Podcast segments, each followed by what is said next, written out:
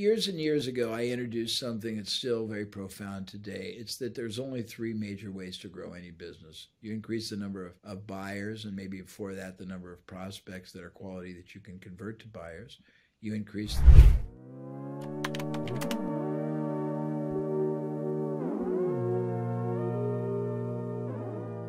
There's a lot of people listening in here today that are looking for strategies to take their business from where it's at, say, you know, three to five million dollars and, and 10x their business. Are there some some kind of like key strategies on the marketing side that you look at when you're first evaluating a business and how to kind of unlock that level of growth? We actually have a 200 question assessment that we use, and it asks. It's it, most of my focus, Matt, is on the revenue side. We have a proprietary methodology called revenue system optimization that looks at every factor that exists in a business that's designed to drive revenue and repeat revenue, and more importantly, bring that revenue to the bottom line. And so we look at all kinds of, of correlations, implications, anomalies, quantifications, meaning we look at how one thing relates to another. When you do this, this happens. We look at what the economic impact of actions are when you invest, we never look at spending. We think spending is the wrong word. We look at everybody as an investor. They're making investments, time, effort, uh, opportunity cost, people, uh, capital, human capital, relational capital. What kind of yield are you getting now, and can you get a residual yield later? We ask a lot of questions like that, and I'll be very happy if you'd like to give you the questionnaire and you can freely share it. Most people, frankly, can't answer it, but it shows them immediately gaps that they are failing to really uh, uh, zoom in on. But we first of all look at what they're doing, what they're not doing, how it's doing, why they're doing it, where they're doing it, and then we start systematically. We have a very simple process. We divide what we do with a client, and we tell clients not. I mean, it's not me telling you about me doing it. We just tell you how I look at it. You can do it yourself we break it into two parts. We call it um, we call it um, we call it ma- maximizing and multiplying, and you can think of it in a different way. There's two diametrically opposite but equally as important drivers to business growth. One is optimization, getting the highest and best use out of everything you do, every way you do it, everyone you do it with, and everything you invest in doing it capital, time, people. The other is coming up with all new ways to do it that makes what you're doing obsolete. Most people never think about it, but they're polar opposites. One is to make the most out of what you're doing, the other is to make it obsolete. But you have to be able to do both in a concurrent. We try to, first of all, optimize. The reason we optimize is most people don't know, Matt, but in their revenue system, doesn't matter large or small, there could be 10 to 25 levers that they're not pulling. And uh, I'm getting ahead of myself, but I learned years ago to work on what's called the geometry of a business.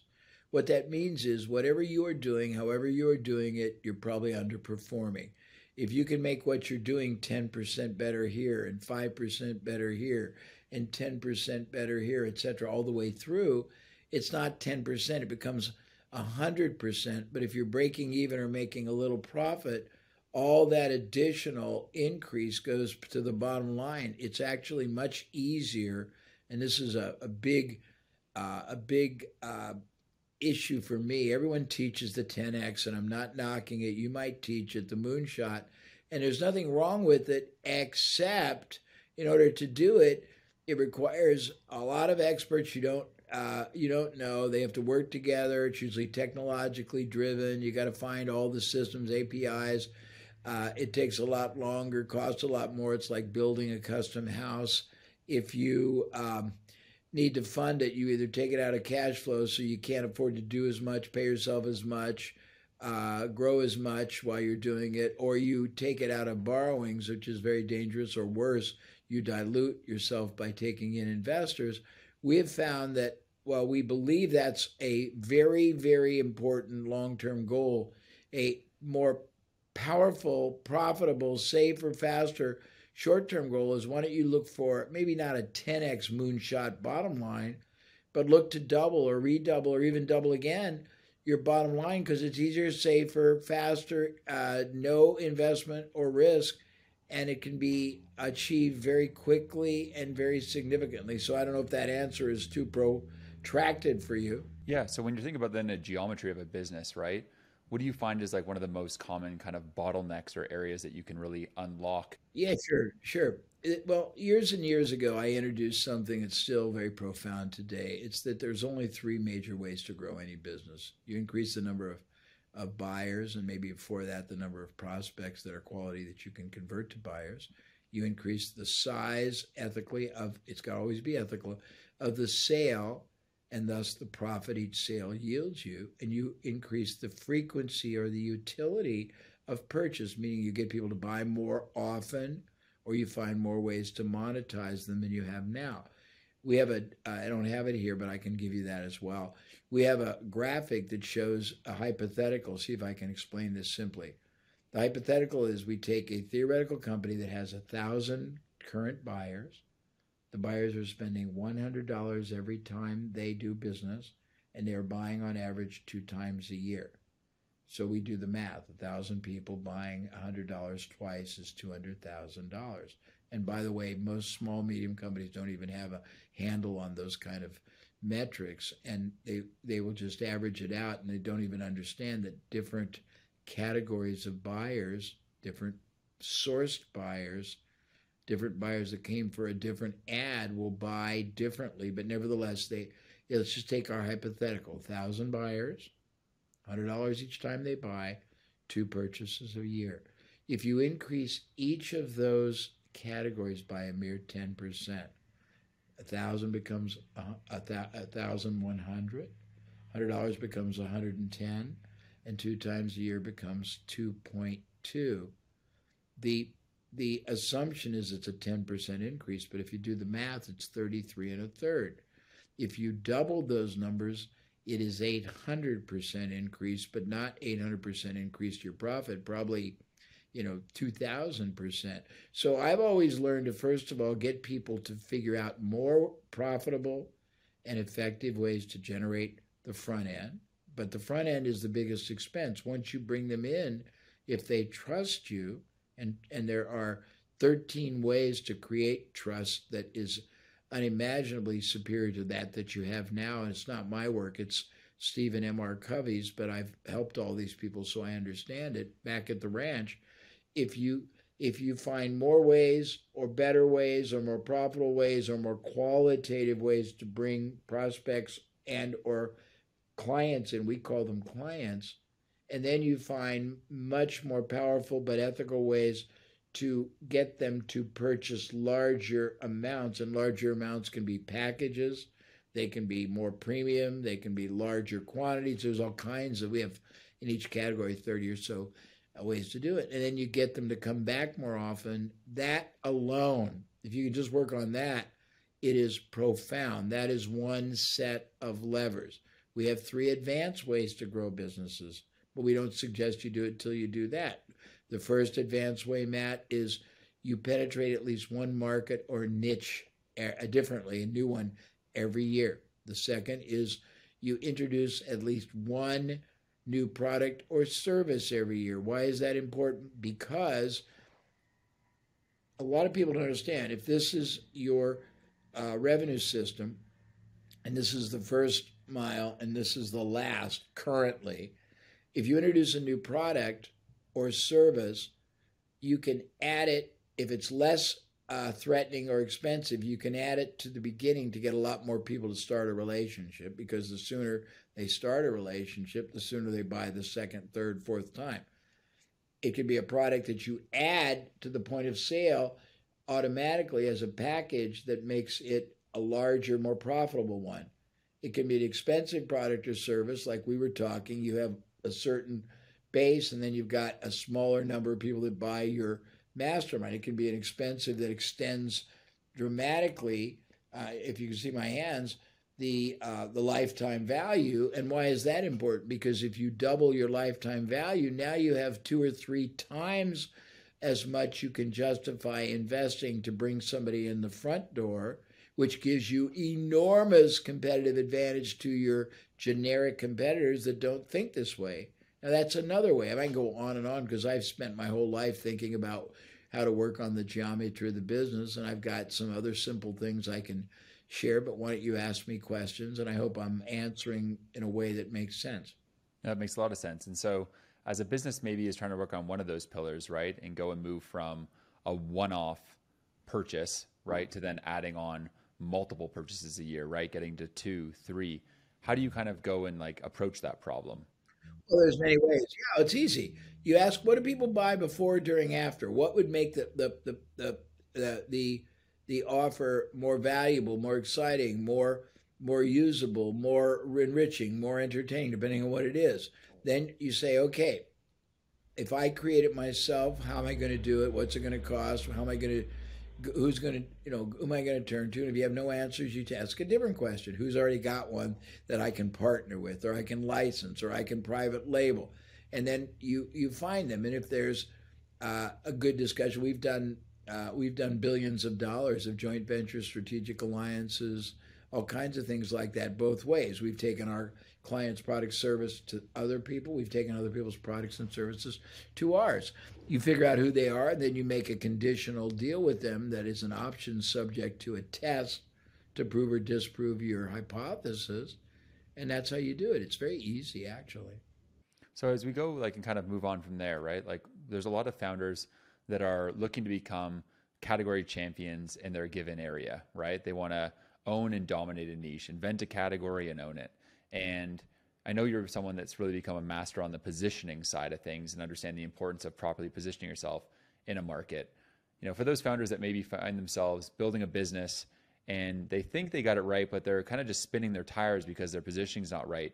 How do you go about kind of figuring that out in a given market and getting the positioning piece of uh, the equation yeah, that's good. Uh, that's a great question. I'm going to answer a little bit differently. I'm going to get to that, but I'm going to give you. Uh, it's going to be a dyad, like a sandwich, or like a peanut butter cup, maybe chocolate and peanut Beautiful, butter. love it. So, so the first thing we do, because I've studied levers, I've studied, and you think about our life for a minute. It's very important to analogize it. In our lives, in our personal lives, we've never recognized it, Matt, but our lives are enhanced and and enormously. Um, benefited by levers, all kinds of levers. A screwdriver is a lever. A light switch is a lever. The button that opens your car is a lever. A wheelbarrow is a lever. A crowbar is a lever. A um, pop top can on Coke or beer is a lever. Uh, a broom is a lever. I can go on and on. But the fact that levers enhance our life, people don't realize there's an equal number of levers available in your business and each one can make a profound difference. So we've got a couple of really simple concepts that are very important before you try to just get your brand. I looked at in the revenue and and and competitive advantage side of a business, what are the easiest, fastest, small shifts that will make the biggest difference? I'm going to get into a different element in a minute, but we found nine. Let's see if I can remember most of them. Uh, you change your strategy, you change your results. You change your marketing, you change your results. You change your business model, you change your results. You change how you use capital, both real money and intellectual, relational, you change your results. You change the products, services you offer, you change your results. You change the processes, systems, and procedures you use, you change your results you change your belief system, you change your results. There's one or two more. So those things, each one, any one singularly will make a profound difference. You combine a bunch, and that's separately another level of geometry working on per- enhancing performance. So now you get into the more intangible of positioning advantage. You may know this, you may not. I think you do. About 20 years ago, I introduced a it, it is considered either a strategic philosophy or a philosophical strategy, however you interpret it, that has has changed the lives and the careers and the businesses of more people than I can count on four or five continents. It's called the strategy of preeminence. I, I my office is right on the runway of a major private airport, and There's jets going all the time, so I apologize if you hear that. It's it's re it's redefined the the futures of companies and careers of people, and it's somewhat simple. It takes about three hours to explain in its entirety, and I can give you a summary of that to put up to if you like.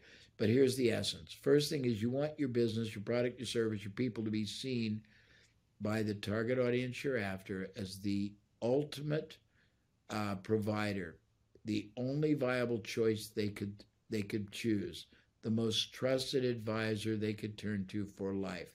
Second is you build a relationship with your market based on a, a, a dual integrated uh, set of drivers. One is leadership. You always take the role of a leader, a leader in giving them perspective, advice, direction, and not admonishment, but but uh, uh, uh, protection. The the next is that you always tell them what's in their best interest, not yours, and they see that you have their best interest all at heart but you also have enormous empathy. You cannot have empathy unless you allow yourself and your people to take the time to examine, evaluate, observe, appreciate, respect, acknowledge what it is like to be in their lives. We sell to people all the time superficially. We'll get a copywriter who will write superficially uh, a copy that is replete with hyperbole and a bunch of bullets but he she we don't always know what it's like to be in their lives what their hopes their dreams why they're driven here what it's like you know uh, you know that's going on at home or at their office. And the more you appreciate and you show empathy and you show i feel what your life is like. I know what you are going through. I want to help you. The next driver of this kind of brand superiority is a, constant sense of hopefulness for your your prospective client. You know how much more powerful of a benefit your product or service will have when it is actively deployed in their life or in their business. Now, this is very important you need to think in terms not of the moment, but of what it's like when they have it. Now, even if you're nothing more than an ice cream vendor, Matt, in the park, but you know, first of all, that for 10 or 15 minutes, if you're by an office, that a bunch of stressed out adults get a 15 minute reprieve from the insanity of their day and they get a chance to go back you know to a point when they were a child and were innocent and happy and it's a relief for them your job is to make that that experience and that uh, benefit, uh, you know, inordinately possible. You don't go cheap on your ice cream. You make it so delicious that not only does it reinforce it, but they can't wait to come back. You you know you smile. You have certain mannerisms. You acknowledge them. You you you connect with them. You give them comfort and say, "Hey, sit in this thing. Stay around. We love having you." You know, you you you when they're sitting, they watch you have fun engagement with either kids or other adults. It's experiential understanding. The next thing, uh, besides hopefulness, is being able to put into words what no one else has that articulates, resonates, and immediately penetrates through the resistance right to the subconscious. And it says to that person, this company or this person knows exactly what I want and what I don't want, and, and they understand me. The next, I'm just giving you the simple parts of it. It's a little much more complex.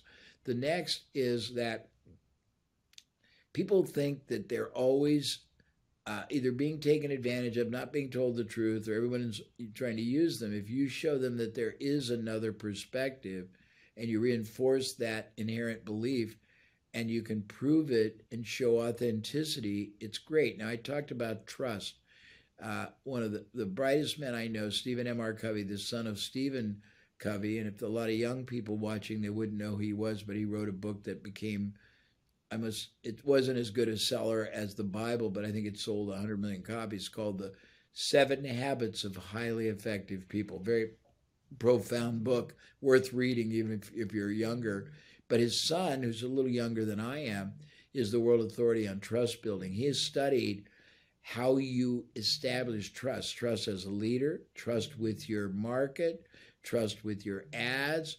And he has identified and researched that if you if you understand and command these 13 characteristics that he has identified and he has studied, you can get up to 300% more impact, more uh, more outcome, faster uh, closes, more closes, longer repurchases. So you integrate that back to being preeminent. I can go with lots of other soft skills that support it. I mean, there's research. A man named Roger Love is the world authority on what's called strategic communication. You will, um, and I'm when I go in the zone. I'm sorry if I'm not having as good eye contact. I'm accessing my brain. But Roger Love has studied that if you express yourself with more authority, certainty, empathy, inflection, you can have an impact again, two, three hundred percent more. There's another woman who has studied how you are seen, how much more fascinating or authoritative. And she's done similar. And each one of these is separate, 100, 200%. So back to preeminence. So now to be preeminent, you have a couple of different things. Most people in business think, what do I have to say, manipulative, to get a sale? The truth is, how much value do you have to convey to the other that they value and they they believe and they desire to the point where they can't, you know, they're they're they have to submit to you. The next is very important. Most people who want to be an entrepreneur and want a 10x or whatever, their goal is to do it for the the either superficial or economic achievement. They're doing a million dollars and they want to do 10, or they're doing 500,000 and want to do 5 million. And why do they want to do it? Versus they want to make, you know, whatever, five, ten times what they're making. And they fall in love with either the ability to make money or their business or their industry, which is okay, but it is suboptimal. If you want to be preeminent, the first and foremost thing you do is you fall in love with your clients. You appreciate the impact, the value your company, your product, your service makes in their life. And you understand not just that you're selling a product, but you see that a product or service, when it is purchased and used, how much it it it impacts. Let me give you an example. It's a little bit protracted, but it'll make my point. Many years ago, I had a client in Mexico that was Mexico's largest first-time home builder uh, the Mexican government had programs where if you work for a legitimate company, they would pay your down payment and adjust your payments uh, to your income. It's wonderful for people who normally couldn't afford one. And, they, they were doing billions of dollars and they were traded publicly on the New York and the Mexican Stock Exchange. And the first time I went there to ascertain whether I thought I could help them, uh, I interviewed the salespeople. And I said, What do you do? And they said, We sell houses. But upon understanding what the houses could do for somebody, I realized that most of these people would never be able to afford a house, so they would have to live either with the parents, and if they had wives and kids, the parents would, you know, the older parents would micromanage. It'd be very stressful.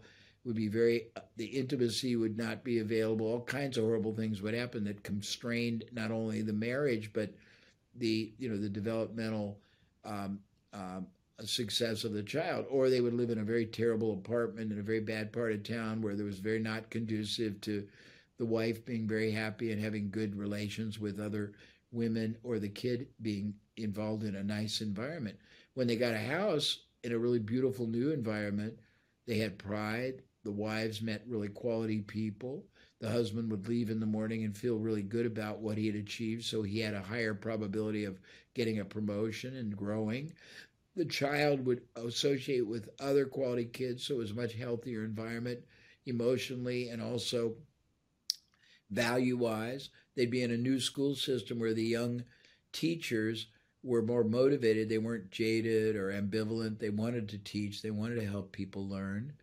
Uh, also, uh, when when they got this house that was so conveniently and, and affordably priced, they would end up at 20 years having an asset that was paid for that reduced their cost. So at retirement, they would have much quality retirement. If they couldn't afford it, somebody else could rent it and buy them the asset. If they inherited their parents' house, they could then use it and sell it to put their kids through a wonderful college. Make a long story short, I said to the salespeople, you're not really selling houses, you're transforming the lives of three, four, five people each time and the lives they'll transform.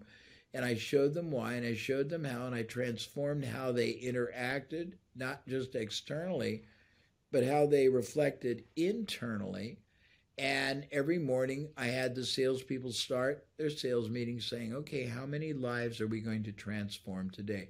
I got on a tangent, but I hope it made its point. Uh, in addition to that, so back to what how, what we can say to get the sale, it's not. It's how much value you create. The next thing is uh, that you have a moral obligation. I don't have it. You know, maybe I can do this. Okay, this this is not a half full glass of water.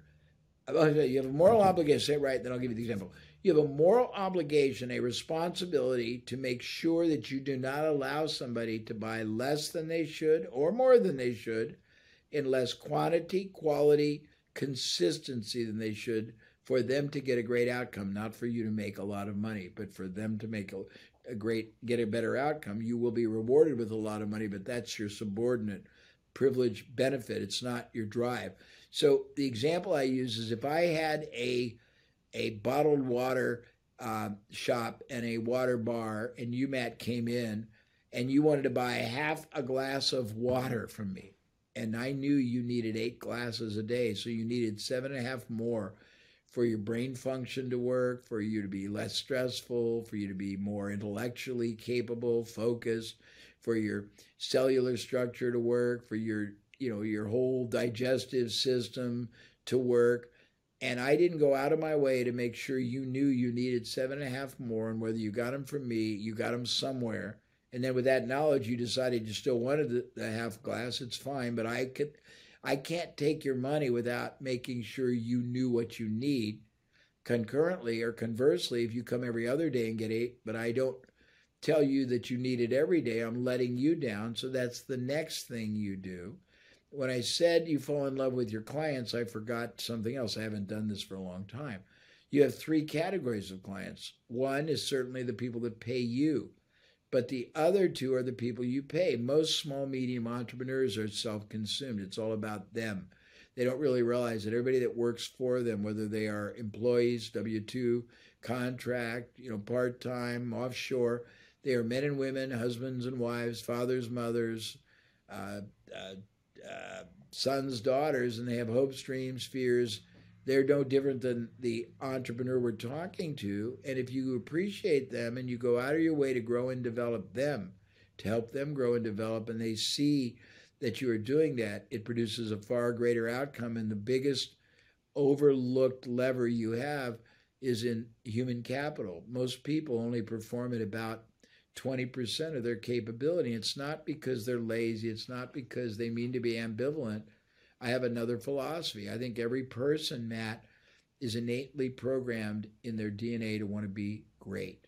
Unless you have a mental affliction or some other handicap, nobody wants to be a, a, mediocre entrepreneur. Nobody wants to come to work as a salesman or woman and go, hey, self, I'm going to underperform. I'm going to sell so much less than I should and make so much less money and be so much more mediocre.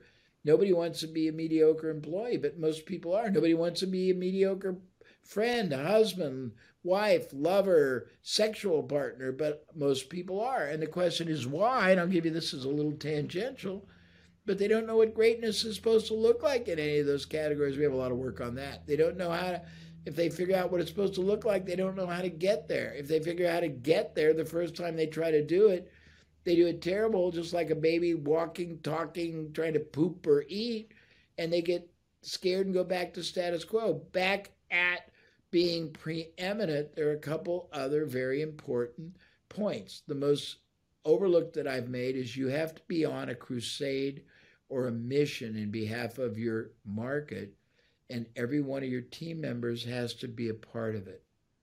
Uh, there's a quote by Sun Tzu, the famous um, um, Asian uh, advisor to generals and all kinds of war uh, uh, strategists. And he said, I'm not going to say it right, but the person who wins is the one whose army is all uh, infused with the same spirit.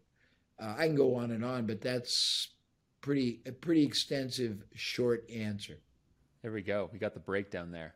Well, to kind of double click on some of that. So, um, you know, we talked a lot about leverage um, and building trust. I think, uh, you know, as I work with, you know, hundreds of founders through Founder OS, uh, a common thing that comes up when when we're kind of like chatting with founders is that many of them are kind of running a business um, that's running themselves into the ground.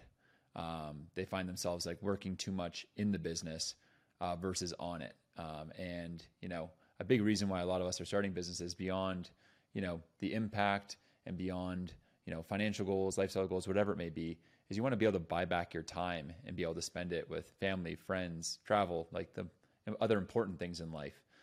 I'm curious, like when you're kind of like going in and evaluating like a business and helping a founder, how do you kind of help them make that switch from someone that's lost in the minutia of the business and help them kind of get out of that to working on the business? Great, great. Great. Okay, so a couple things, and I'll give you. And some of this is is the benefit. I've helped three. Pardon me, Matt. I've helped 300 A A level experts in my life. None came to me for help with their expertise. They came for help to command uh, more market appreciation, to demonstrate and correlate and compare the economic benefit that they brought them or the life benefit. But I had to get a short course education on all of them, so I have a lot of knowledge to distill. But most of this I'm going to pre acknowledge emanated from other people. They're not original ideas, but the thesis that I put it together, the hybrid and the synthesis is original. So the first one is you should only be. I've got uh, many philosophies. One is you either are working in the incremental zone or the exponential zone. Why would you want to do anything incremental when the same effort or less, time or less, uh, opportunity or less, you know, all this investment or less could be up here. So you got to look at the things you are doing that make no economic sense. Uh, somebody that came to one of our seminars was an effectiveness coach in Silicon Valley. And I asked him, give me one concept that singularly will transform any entrepreneur almost overnight. He said, okay, tell me or look at the three most important things you do for your business, even if you're a one person business. And then break it into as many sub processes as you can. And then look at each of those processes in terms of relevancy, competency, passion. He said many people are very good at doing things that they aren't relevant to them. They can get somebody else to do it for, you know, for fifteen dollars an hour. And then he said you got to know what your time is worth first, what you want it to be worth, and that's an integrative story. He said next, look at your competency. You may you may be killing yourself to do something mediocre in that incremental zone where somebody else who's great at it could do it five times better and free you up to do what you are great at, your superpower the third is passion. If you're just passionate about something, you're gonna and you're gonna burn so much more energy doing it. So that's one thing. The next is there's a guy named Nick Sonnenberg. He wrote a book called Come Up for Air. Very interesting. He's got a company that's also called Leverage, and it's all about operational uh, efficiency. He can save anybody five or uh, or ten hours a week in each of their employees to be repurposed for something else. The third is there's a man named Dr. Alan Barnard. He's the world expert on theory of constraints. He believes, and I believe as well, that if you look at a business, if you think about it like a log jam, anybody that knows what a log jam is, they cut down these trees, they drop them into a river, the river goes downhill, and and as drop offs, waterfalls, and oftentimes too many logs will get stuck and they won't go and the lumberjacks have to look and say, what one log can I remove that'll make everything else flow? And he looks at not the hundred things you're doing, but what are the four most important? There's a guy named Perry Marshall who teaches the 80 20 rule, and he's got three quadrants. And one, he talks about the fact that most people operate in what he calls the barnacle zone, which is they're doing very efficient. They waste almost all their time. They don't realize that they're good looking at their phone, looking at their emails if you do a chronology of what you do every day and where you spend your time, you'll be shocked at how much of that time you think is really, really uh, uh, consuming you and how much you are dissipating, wasting, or underutilizing and suboptimizing. I did a really, I do all these different groups. I think I told you some of them. And two weeks ago, we did our dental mastermind, and they're high performing dentists who do implant surgery. And at the end, I asked around the room, tell me the one thing that's holding you back from explosive growth, from breaking through the glass ceiling. It's very interesting. So the first person, swear to God, said, Well, I know if I had an executive assistant, not executive, an assistant that supported me, I would accomplish double what I'm doing. I could make a lot more money. And I said, Okay, well, that's a good realization. What's keeping you from doing that? Well, I don't know how to hire him or her, and I don't know how to manage him. I said, okay. Then I stopped and I looked at all 30 or 40 people in the room. And I said, do any of you have a phone or a laptop or an iPad with you? And of course, they all did. I said, okay, let's get on and let's go to YouTube and let's program, let's put in how to hire an assistant and let's see if anything comes up. And of course, you know, about 200 things came up. Then I said, oh, no, now let's do how to manage an assistant. And of course, 200 things came up. And I said, How badly do you really want this? Not very much. So, you know, it's, it's you know, they say, uh, you know, you speak with forked tongue. I believe most people, uh, well, there's another thing. Most entrepreneurs in the, in the world you're talking to, there's research that says 95% never reach their goals. And the reason, Matt, is they don't really have finite goals that are reverse engineered and are hedged. They don't have ways to get there and, and alternatives if they don't. They just have macro hopes and dreams with no real concrete way of doing it. They don't manage, monitor where they are. They don't have stratagems. I had a client, very fascinating, about 15 years ago, they sold their business for $650 million, and they were three times bigger than their closest closest uh, competitor, and they were four or five times more profitable. Very unique company and it was it was managed by a guy who left not McKinsey, but he left the Bain Bain uh, Consulting, and he ran it. And I spent a week interviewing everyone to try to understand what their methodology was. And they were the ones that I got the influence for preeminence. But they also had another one. They were in the publishing business. They had 40 different subscription-based publications, and every uh, every December they would stop for 15 days and they would look at every publication and they would formulate what needed to happen next year for that publication to grow a certain amount in the top line, but a much bigger on the bottom. And they would formulate what had to happen by publication, by new subscriber, by upgrade, by renewal, by other profit contributions. They would have hedges. If that didn't happen, they'd have alternatives if it overachieved and they always equaled or exceeded their goal, but they they had interventional. Most small entrepreneurs don't even think that way. They also don't understand uh, how to use the 80-20 rule. 20% of their their their clients are worth probably 80% of their profit, and yet they treat them all the same. They don't even know who they are. They don't understand any of that. I'm just giving you a few ways, Matt. I hope this makes sense. Yeah. I mean, I think then, you know, that logjam analogy is a great one, right? Like being able to focus on your business and go, okay, well, where's the biggest bottleneck here, as if this is an assembly line. Oh, yeah, in. and let me tell you one more thing.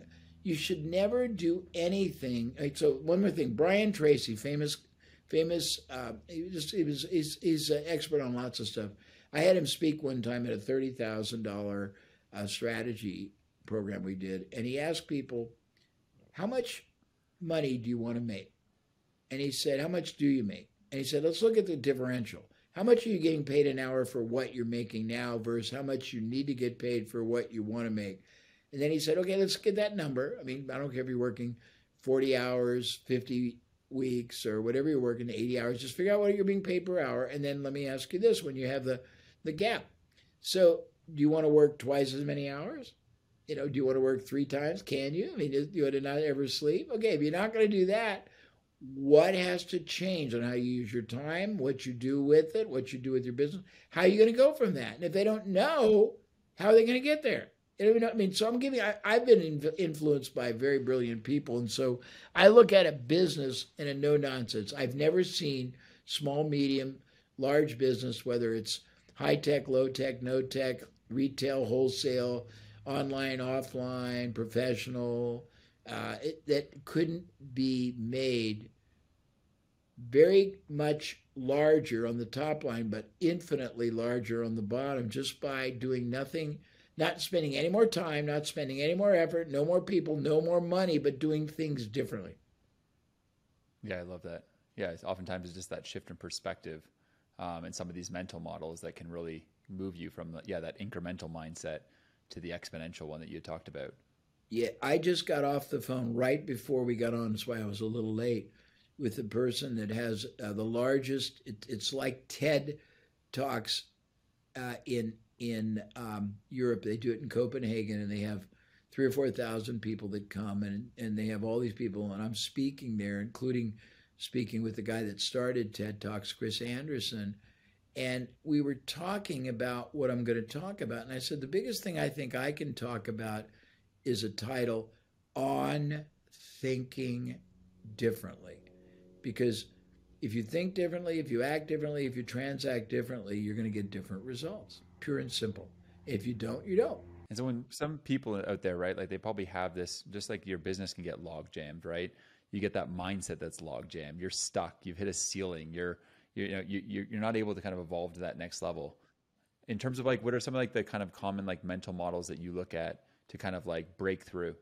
Well, we, we, we have a, a lot of different methodologies. One of it is the unlimited business checkbook, and I'll tell you a couple stories. Is we say whatever resources you think you're impaired, whatever you don't have, you can't afford, you can't get, you don't know, somebody else has it, and, and your problem is always going to be the solution to somebody else's. You just have to figure out what it is, who it is, where it is, and make them aware of it. And I'll give you just a couple of examples. Uh, many years ago, I used to do seminars all over the world, and I was in China doing a very expensive one for about 800 people. And I always did Q&A at the end, even though they were through translation and arduous. And a young man came to the mic and said, what do you do if the bank won't lend you money to grow? And I said, okay, tell me more. And he said, I'm a small local motorcycle manufacturer. Now, Matt, only in China, where a city is 100 million people, could you be a small local motorcycle manufacturer. But this young man said, if I could get money, I would go uh, all over Asia. I'd find a city uh, and I'd build a huge factory. Then I'd go all over all the countries, put in offices, hire salespeople, recruit dealers, and make and sell my motorcycles. And I said, okay, what's the problem? And he was very frustrated. He said, I told you I can't get the money. I said, you don't need money. All you have to do is figure out how your problem solves someone's bigger one. And then I said, why don't you go on a, a field trip? Go all over Asia. You know, try to find somebody in a non competitive but very complementary field that has a huge factory that already has offices, salespeople, distribution, and make a deal with them. And that took me about, you know, it was a little bit more embellished. And that was it. 15 months later, I came back to do another seminar, and that young man came back, and now it's question and answer, and he's smiling like the Cheshire cat. And he says, I did what you said, Jay. And Matt, most of my day job is answering very complex questions, solving problems, um, um, engineering Uh, minings of opportunities, all kinds of stuff like that. And and I couldn't remember what I said. He told me, I said, What'd you do? He said, I went all over Asia. When I got to Kuala Lumpur in Malaysia, I found Asia's largest lawnmower manufacturer. They had a huge factory, they had an underperforming uh, underutilized second shift. We made it. They also they had uh, offices in ten countries, Salesforce, and thousands of dealers. We made a deal where I brought the tools and dies. If you don't know what that is, those are metal that form parts and assemblies to put together products.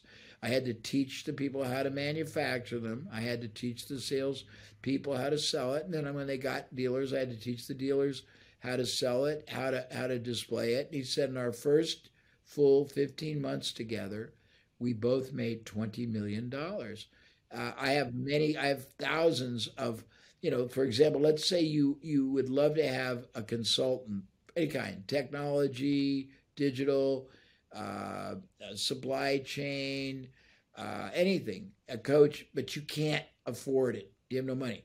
Then you say, I can't afford it. But if you can show that person, most not not me. I mean, I have no time in the day, but most most average, and I'm not demeaning it, most average experts or coaches have gaps where they're not being used. They're not they're not filling 100%. If you can find a way to demonstrate to them that you can measure the impact their their advice or their expertise makes in your business, either savings or or uh, profit, you can come to them and say, "I will give you blank percentage of the profit."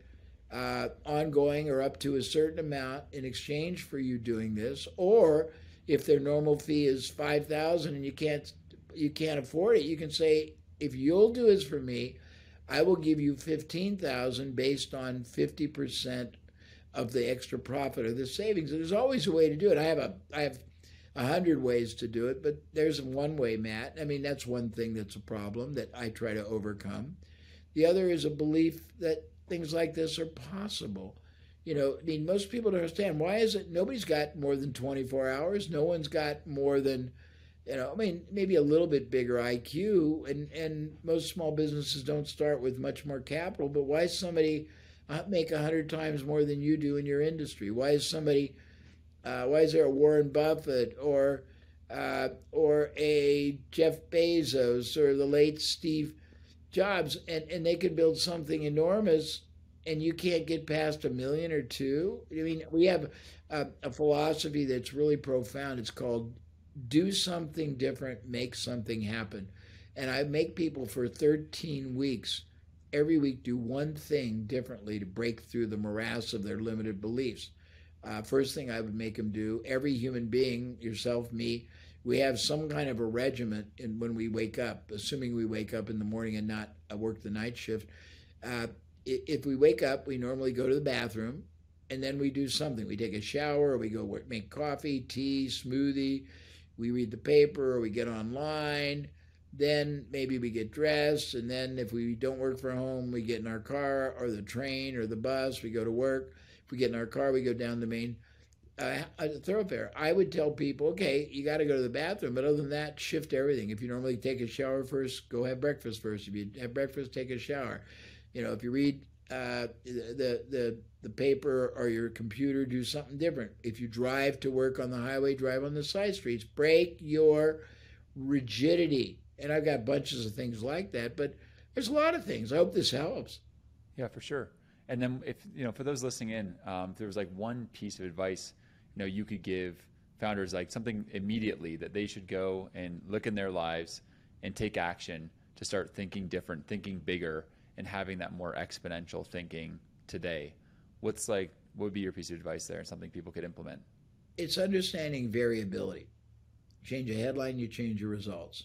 Change a, positioning, you change your results. Change your risk reversal, you change your results. Change your proof, you change your results.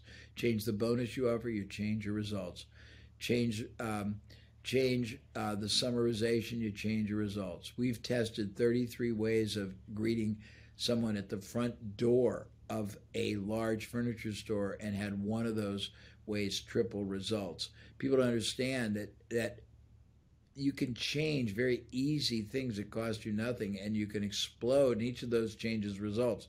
So variability is very important, very very important.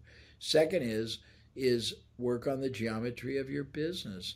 The next is look at what the data tells you. The data speaks, but most people don't know it. There's correlations. I'll give you a simple example. Years ago, I created a $25,000 business overnight for somebody that was doing less than a million. He was in the, he, he had a rare coin newsletter that was very, very modest.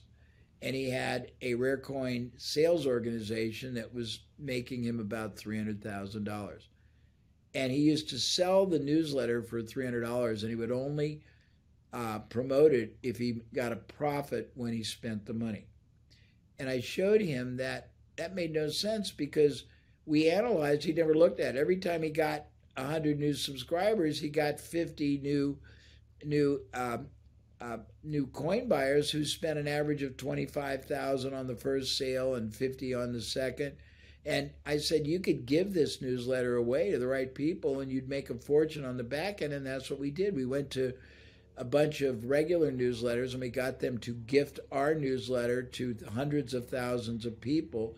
And we gave them a small share of the of the economics, and my guy did twenty five million dollars from that without any risk whatsoever. Uh, I mean, figure out what you don't know you already know, and then take advantage of it. I love that. Yeah, small changes can lead to big results. Is knowing which levers to to pull um, and uh, and making a change. Well, um, Jay, this has been a lot of fun, and I appreciate uh, all your insights and you being so generous with your time. And um, yeah, appreciate uh, you and all your mentorship. And um, thanks a lot for being on the show. I hope it helped, and I hope that people get a value. And I hope that if nothing else, what I what I'm all about, man.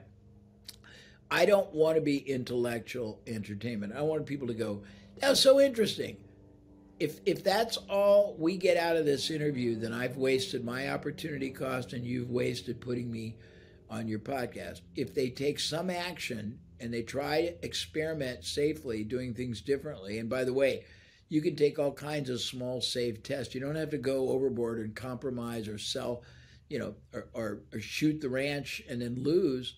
And most people don't understand testing can can reveal enormous breakthroughs for you. And I'm all about breakthroughs, marketing break, marketing makeovers, strategy restructures, business model remodels, distribution expansions, all those things. But people should just just not be content with where they are. I mean, I, I've I've created my career because I can't I can't fathom seeing people give a whole life and accept a fraction of a fraction unknowingly. You don't even know what they're accepting of what it could produce for them and what they could produce for others if they if they are true value creators in, in their market. Yeah, I completely agree. Yeah, if you're listening to this, it's all about yeah taking action with this and and getting started today and reminding yourself, you know, done is better than perfect. So, you know, just get started where you are with what you got, and um, you know, take action to kind of get that momentum going to get the results you're looking for. So, appreciate uh, your time here, Jay. It's been awesome. It's my pleasure. Thank you.